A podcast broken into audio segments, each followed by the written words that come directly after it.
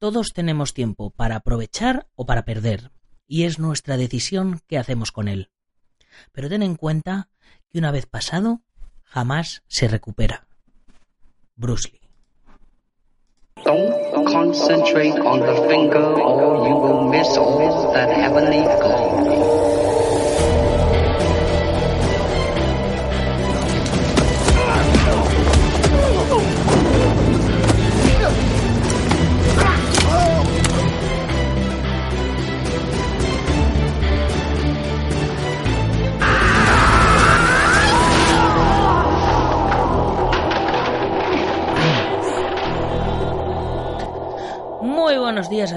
Soy Nacho Serapio, fundador y director de Dragon y te doy la bienvenida a un nuevo episodio de Dragon Magazine, tu programa de artes marciales y deportes de contacto.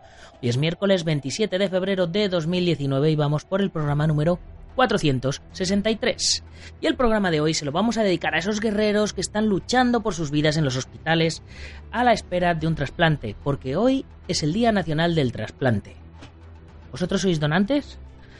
Yo creo que si algo me pasa y me muero, si mis órganos pueden ayudar a alguien a salir con vida, pues mira, mejor que mejor. Que luego no se extrañe de que empiecen a dar patadas o puñetazos por sí solos, los miembros. Eso sí. En fin, corramos un estúpido velo. Ya estoy en la recta final de la mudanza y la semana que viene ya estoy instalado completamente. Ahora solo me queda vaciar las cajas, pero bueno, antes haré un parón para acabar de sacar la revista de febrero y de marzo que ya se me han vuelto a juntar. Pero vayámonos al hoy. Hoy continuamos con el Tao del Jeet Kune Do por la página 117. Dejamos las técnicas de boxeo atrás y pasamos al trapping to grappling, a los agarres, donde personalmente nuevamente me quedo flipando de ver eh, cómo había evolucionado Bruce Lee por sí solo, cómo había desarrollado técnicas, cómo había desarrollado un montón de cosas. Bueno, ahora lo, ahora lo veremos a continuación. Mientras tanto, os comento, hoy en la comunidad Dragon subimos la tercera lección del curso de principios del Himalama impartido por los hermanos Alfredo y Alberto López. No os lo perdáis, lo tenéis disponible ya desde las 10 y 10 de la mañana. Solo en dragon.es. Ya sabéis, más de 600 videotutoriales, más de 50 cursos, cada semana cinco nuevas lecciones eh, con teoría, videotutoriales, soporte personalizado, contenidos extra, la comunidad privada, la revista, etcétera, etcétera. Todo ello por 10 euros al mes. Y si no te gusta, pues te puedes borrar al mes siguiente porque no hay compromiso de permanencia. Esto no es como las telefonías. Aquí pruebas, si te gusta, genial. Y si no, pues con la misma, eh, pues encantados de que hayáis estado un mesecito con nosotros. Y una vez hecha la introducción que hace económicamente sostenible todo esto, vamos con nuestro contenido de hoy.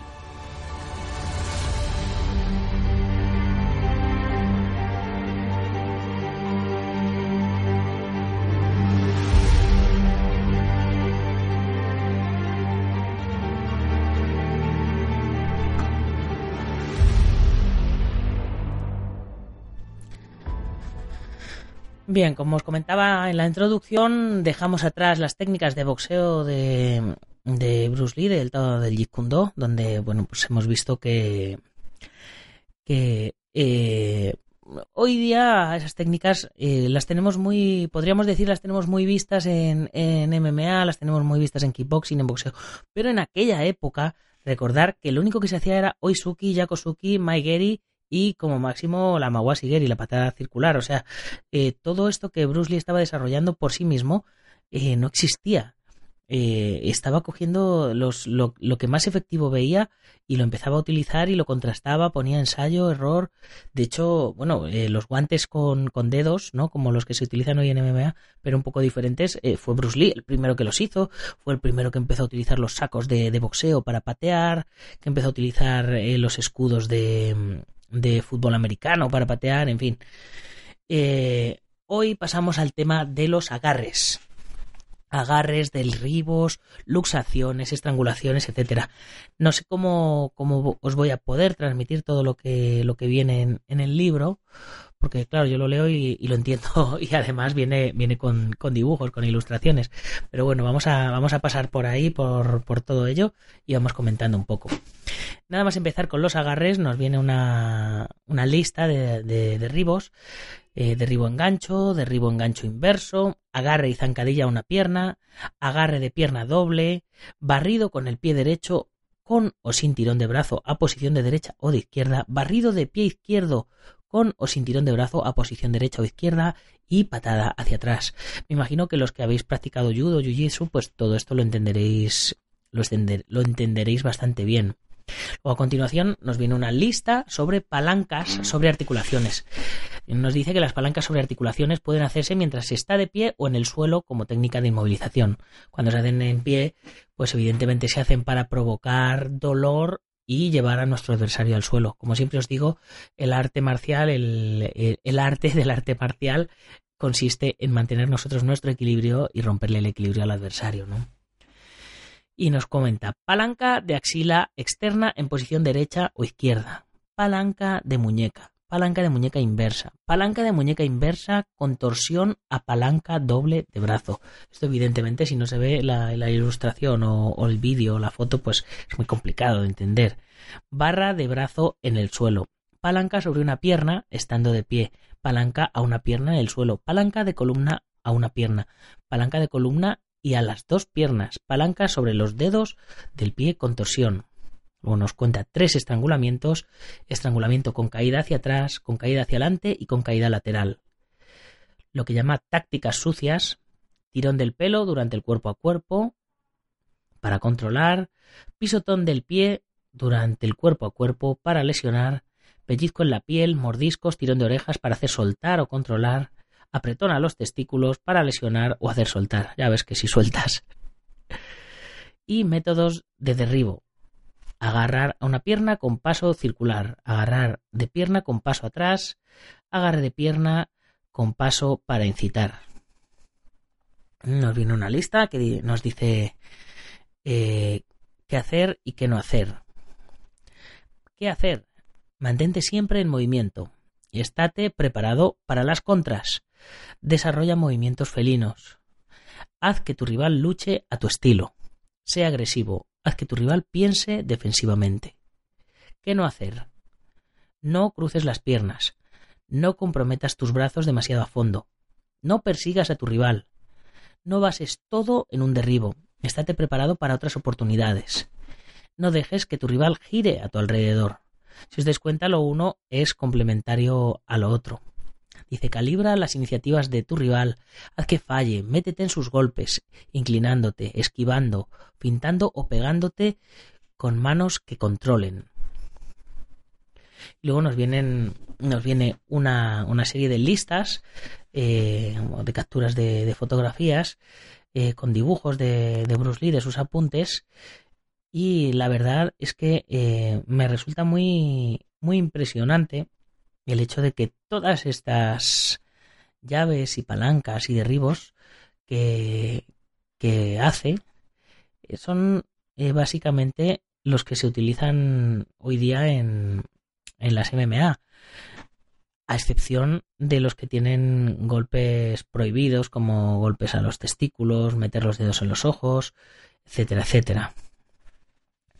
Hay, hay palancas de, de pierna que, son, son brutales eh, y, que bueno que las estamos estamos muy acostumbrados a verlas en, en la jaula sobre todo en, en aquellos famosos Pride antiguos y demás eh, de llaves de, de suit wrestling eh, a una pierna a dos piernas técnicas que que yo aprendí en su momento en ninjitsu, que me parecían súper super curiosas, eh, pues aquí las veo en, dibujos desarrolladas por Bruce Lee y la verdad es que eh, no sabe no sabe uno qué pensar. Si es que está si es que está ya, ya todo inventado. Mi maestro decía que hasta que el hombre no tenga tres brazos y cuatro piernas ya, ya está todo inventado. La muñeca duele hacia un lado y hacia el otro lado no duele. Y si duele al final acabas acabas cediendo no Aquí tenemos otra anotación muy interesante que dice así. Los elementos de ataque se utilizan todos para desarrollar el ataque mediante estrategia, velocidad adecuada, engaño, timing y juicio. Las pintas son realmente engañosas y si el contrario intenta ajustar su defensa, el experto tiene que aprovechar los huecos creados. Luego a continuación, mediante una serie de ilustraciones, nos enseña algunos truquitos como tirar del brazo para, para, girar al adversario a la hora de estrangularle, para desequilibrarle y traerle a nosotros, tirar del codo para hacer un estrangulamiento por detrás, amagar para hacer el jab, luego unas técnicas de, de estrangulación en las cuales, eh, pues, eh, eh, como, como os diría, prioriza que nosotros mantengamos el equilibrio, que los codos estén juntos, eh, varias, varias técnicas de manipulación al cuello que son ciertamente peligrosas, que estas, estas sí que no las vamos a ver en, en MMA, pero claro, recordemos que el Jeet pues era para la, era para la calle, ¿no? Para defenderse. Algunas presas eh, con estrangulamientos laterales, eh, frontales, por detrás y algunas otras manipulaciones de la cabeza que a juzgar por los dibujos, en los dibujos que, que ponía, que hacía Bruce Lee, pues bueno, imagino que los copiaría de algunos libros y demás. Y bueno, pues los, los copiaba con un poco asemejando la vestimenta. Y vemos eh, la media Nelson, por ejemplo, vemos la guillotina, y estos dibujos los vemos hechos con, con ropa de, de, luchadores de wrestling. También vemos algunos estudios de judo y jiu-jitsu y vemos a, a los a los monigotes eh, con su respectivo kimono de judo, con su con su hakama de, de aikido. Eh, así que, pues como podéis ver, él iba, iba viendo todo lo que, lo que pillaba y lo que, y lo que le podía resultar efectivo. Poco os puedo de, decir de todo esto, salvo, salvo que os, paséis por el curso de Jeet Kune Do de, de, la comunidad y le echéis un vistacito a todas las técnicas que, que se hacen, porque ahí eh, Ramón hace algunas hace algunos acercamientos a, a todo esto eh, que son la verdad que muy muy interesantes. Y bueno pues eh, poquito poquito más que deciros un par de anotaciones que tiene por aquí a, a los lados de, de, los apuntes eh, una anotación dice a causa de sus muchas variables la lucha debe ser un juego cuidadoso toda lucha debe hacerse con velocidad y economía en la mente así como con potencia y una última anotación con la que terminamos este programa de hoy, que ha sido bastante más corto de lo que yo me esperaba. Dice así, la inteligencia se define a veces como la capacidad del individuo para ajustarse con éxito a su entorno o para ajustar el entorno a sus necesidades.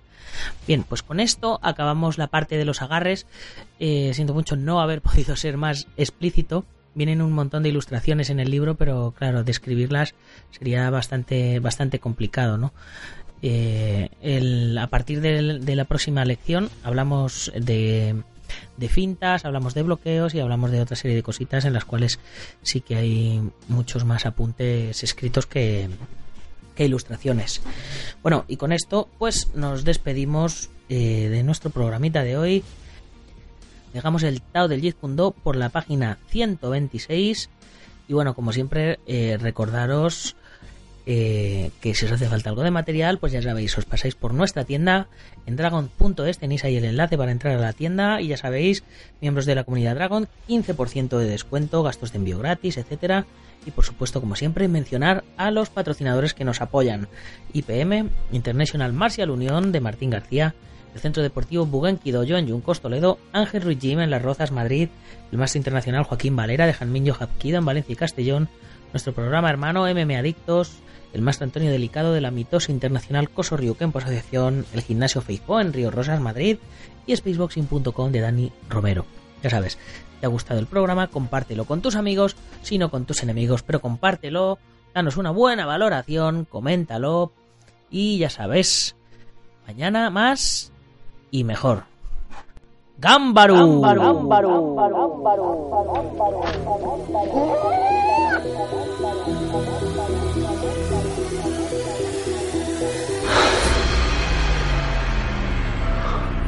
Ya sé Kung Fu.